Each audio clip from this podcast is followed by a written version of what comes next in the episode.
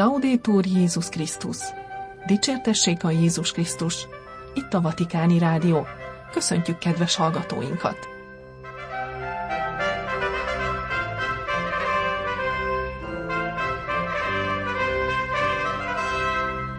A mikrofonnál Somogyi Viktória.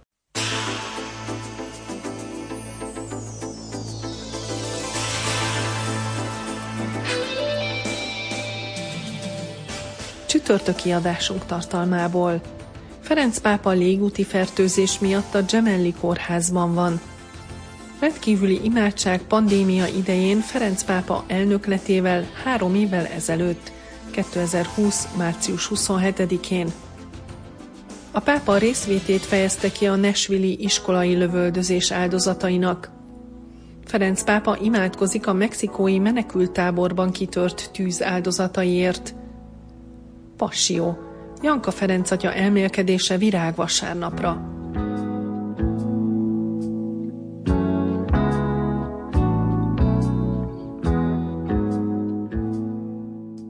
Ferenc pápa légúti fertőzés miatt a Gemelli kórházban van.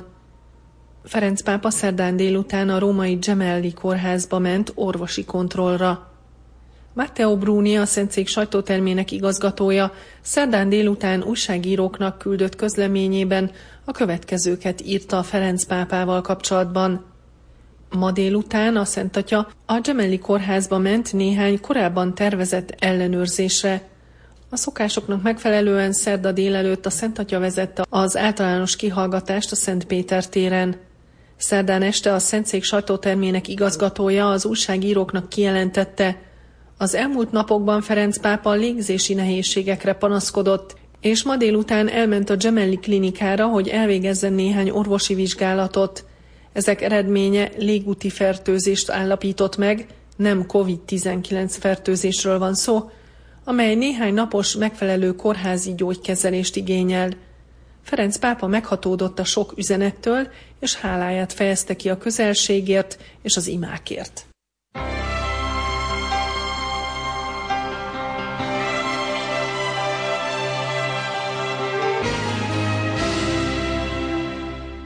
Pápa részvétét fejezte ki a Nesvili iskolai lövöldözés áldozatainak. Ferenc pápa táviratot küldött Nashville püspökének, és sajnálatát fejezte ki az Egyesült Államokat megrázó halálos iskolai lövöldözések legutóbbi epizódja miatt.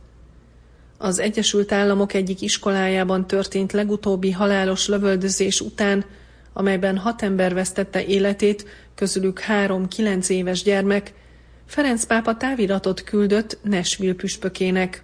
A táviratban, amelyet Pietro Parolin bíboros államtitkár írt alá a Szent Atya nevében, a pápa hangsúlyozta, hogy mélyen elszomorította a hír a Nashville-i Covenant iskolában történt közelmúltbeli lövöldözés miatt. A pápa arra kérte Nashville püspökét, hogy fejezze ki őszinte részvétét mindazoknak, és biztosítsa imáiról, akiket ez az értelmetlen erőszakos cselekmény érintett. Csatlakozik az egész közösséghez, amely az elhunyt gyermekeket és felnőtteket gyászolja. Az Úr Jézus szerető ölelésébe ajánlja őket. Végül Ferenc pápa a Szentlélek vigasztalását és erejét kérte a gyászoló családoknak, és azért imádkozik, hogy megerősödjenek a feltámadt Úr erejébe vetett hitükben, hogy meggyógyítson minden sebet, és jót hozzon ki a kimondhatatlan gonoszságból.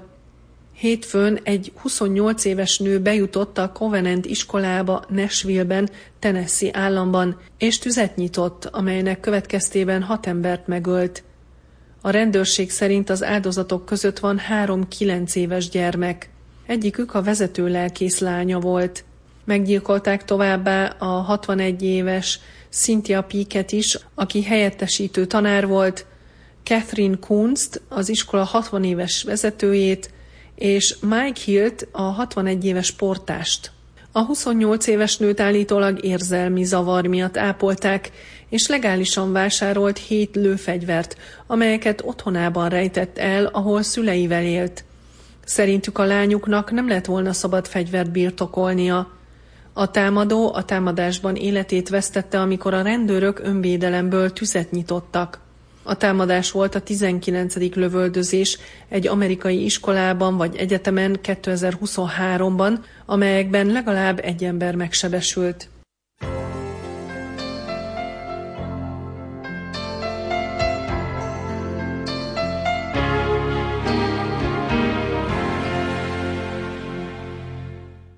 A pápa imádkozik a mexikói menekültáborban kitört tűz áldozataiért. A pápa a szerdai általános kihallgatáson megemlékezett arról a 38 emberről, akik kedden haltak meg a mexikói Csudát Juárezben, a texasi határhoz közeli migráns táborban. Imádkozzunk azokért a bevándorlókért, akik a mexikói Csudát Juárezben egy tragikus tűzvészben vesztették életüket, mondta a Ferenc pápa a spanyol ajkú zarándokokhoz intézett köszöntőjében a heti általános kihallgatáson. Az Úr fogadja be őket országába, és nyújtson vigaszt családjaiknak kérte. Arra buzdította a jelenlévőket, hogy imádkozzanak együtt értük. Legalább 38 ember meghalt a Mexikót és az Egyesült Államokat összekötő Stanton Lerdo híd közelében lévő migráns befogadó központban kitört tűzben. Kiderült, hogy a közelgő kitoloncolástól való félelem tiltakozást váltott ki, amelynek eredményeként több migráns felgyújtotta a matracokat a központban, ahol 68 férfit tartottak fogva, míg migrációs kérelmeiket bírálták el. Guatemalából, Hondurasból, El Salvadorból, Ecuadorból, Kolumbiából és Venezuelából érkeztek. Andrés Manuel López Obrador, mexikói elnök szerint miattuk tört ki a tűz, mert néhányan közülük matracokat gyújtottak fel, miután megtudták, hogy visszatoloncolják őket hazájukba. Az elnök hangsúlyozta a bevándorlókkal kapcsolatban. Nem gondolták, hogy ez ilyen szörnyű tragédiát okozhat.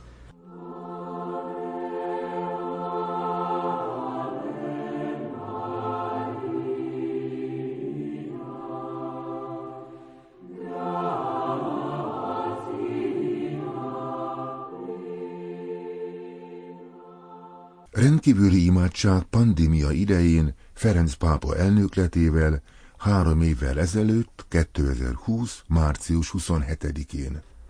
Három évvel ezelőtt, 2020. március 27-én, pénteken este 6 órakor, a világjárvány kezdetén Ferenc pápa a Szent Péter bazilika előterében, a teljesen üres és esőáztatta Szent Péter téren, a világon szerte sok százmillió tévénéző részvételével rendkívüli imádságot tartott. Könyörögjünk! Mindenható és irgalmas Istenünk, tekints fájdalmas állapotunkra, erősítsd meg gyermekeidet, és nyisd meg szívünket a reménységre, hogy magunk közt érezzük a Te atyai jelenléted, Krisztus, a mi Urunk által. Amen. Evangélium Szent Márk könyvéből. Aznap alkonyatkor így szólt hozzájuk. Keljünk át a túlsó partra. Erre elbocsátották a népet, és magukkal vitték úgy, ahogy ott volt a bárkában. Más csónakok is csatlakoztak. Nagy szélvihar támadt, a hullámok a bárkába csaptak, úgyhogy az már-már megtelt. Ő a bárka végében egy vánkoson aludt. Felkeltették. Mester, kérdezték, nem törődöl vele, hogy elveszünk? Erre fölkelt, Parancsolt a szélnek, és utasította a tavat. Csendesedj, némulj el. A szél elült, s nagy nyugalom lett. Ekkor hozzájuk fordult. Miért féltek ennyire? Még mindig nincs bennetek hit? Nagy félelem fogta el őket. Ki ez? kérdezték egymástól, hogy még a szél és a víz is engedelmeskedik neki. Ferenc pápa elmélkedésének befejező gondolata. Miért féltek? Nincs hitetek? Kedves testvéreim, erről a helyről, amely Péter szikla szilárd hitéről tanúskodik, ma este szeretnélek minnyájatokat az Úrra bízni, a szűzonya közbenjárására, aki népének egészsége és a viharos tenger csillaga. Innét a Rómát és a világot átülelő oszlopcsarnokból vigasztaló ölelésként szálljon rátok Isten áldása. Urunk, áld meg a világot, adj egészséget a testnek, vigasztalást a szíveknek. te arra kész minket, hogy ne féljünk.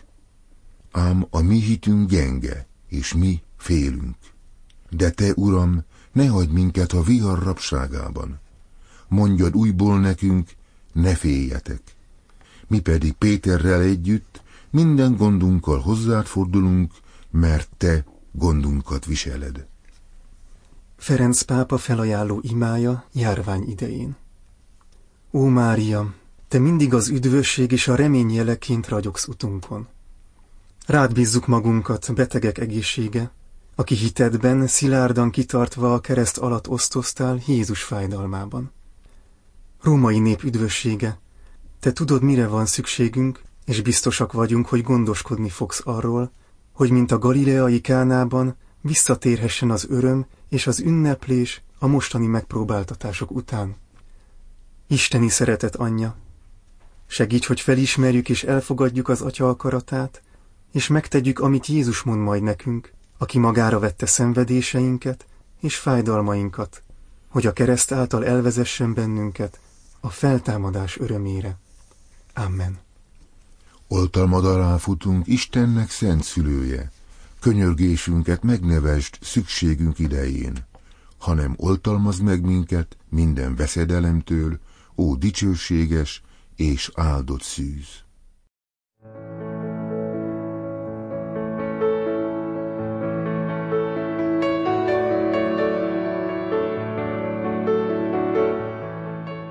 Passió. Janka Ferenc atya elmélkedése virágvasárnapra.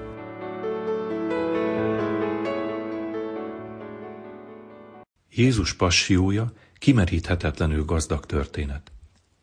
Olyan dialektikája van, mint a hiszekegynek. Benedek pápa írja erről, hogy amikor a hitvallást imádkozzuk, akkor valójában az egyház imája hordoz minket. Hitünk titkainak megvallása során Krisztus egyházának misztériuma alakít át bennünket. A passió Jézus szenvedés történetére alkalmazott szakkifejezéssé vált. A szó eredeti jelentése azonban egyszerűen szenvedés vagy szenvedély. A teológia történet első nagy kérdésévé vált, hogy Isten szenvedhet-e. Ezzel pedig szorosan összefügg egy másik kérdés, hogy kicsoda a názáreti Jézus. A szenvedés kérdésének problémáját Isten tökéletességének és mindenhatóságának összefüggésében közelíthetjük meg. Mert ha Isten tökéletes, akkor nem fogyatkozhat és nem gyarapodhat. Ha egyszer csak kevesebbé lenne annál, mint ami, akkor elveszíteni a tökéletességét. Ha pedig gyarapodhatna, akkor korábban nem lett volna Isten. Isten tökéletessége ezért kizárja a gyarapodást és a fogyatkozást. Isten ezért változatlan. Isten mindenhatósága pedig a szenvedés lehetőségét látszik kizárni. Elszenvedni valamit ugyanis azt jelenti, hogy olyasmit kényszerítenek valakire, amit ő nem akar.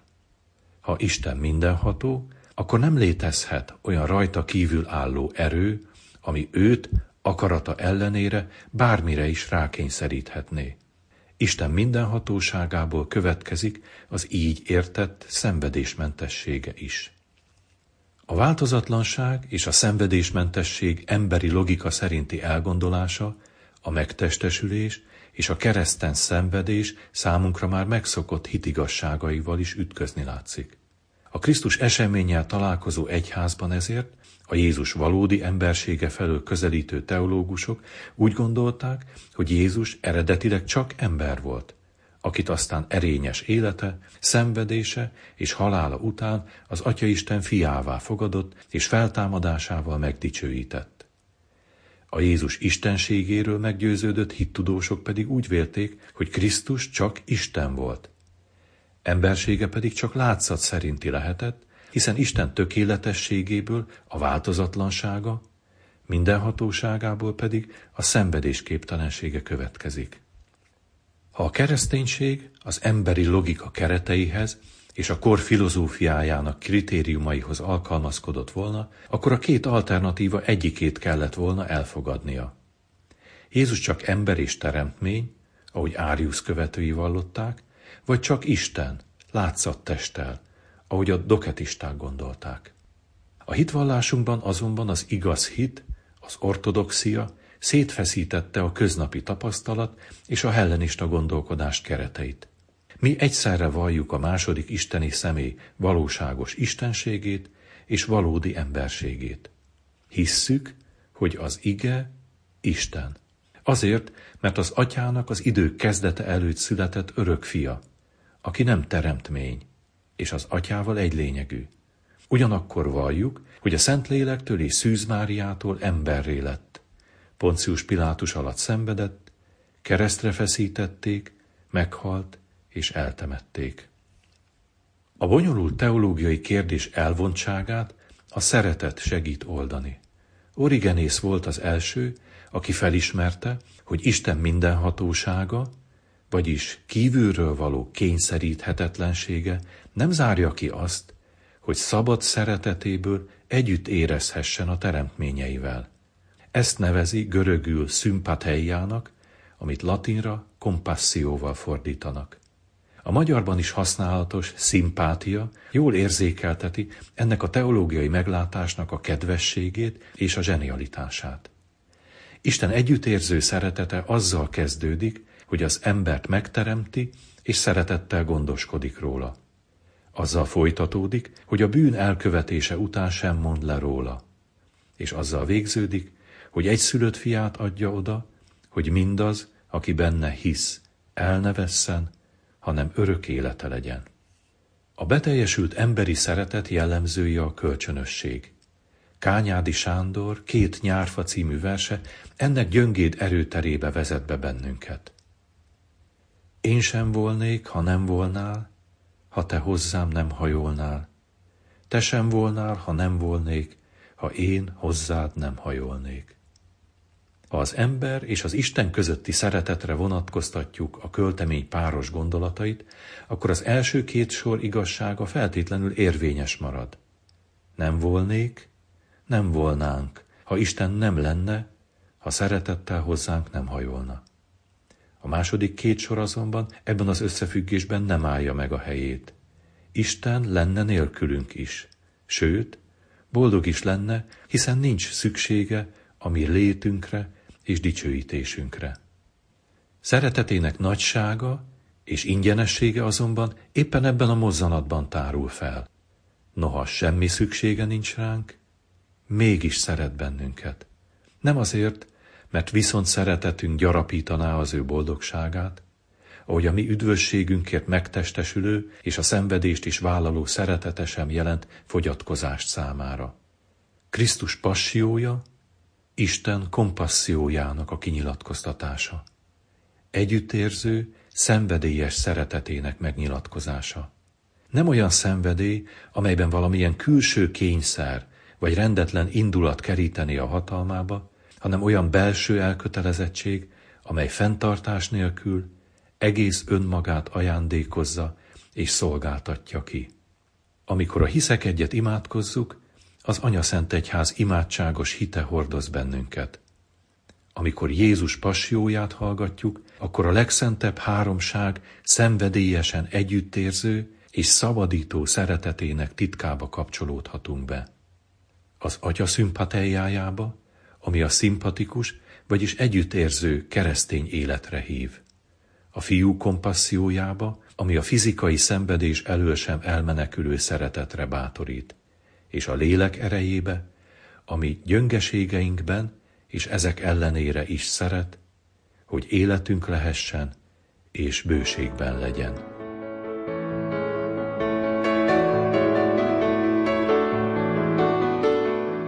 Janka Ferenc atya elmélkedését hallották virágvasárnapra, Passió címmel. Itt a Vatikáni Rádió, kedves hallgatóink, csütörtöki műsorunk véget ért. Búcsúzik a szerkesztő, Somogyi Viktória. Dicsértessék a Jézus Krisztus, Laudétur Jézus Krisztus.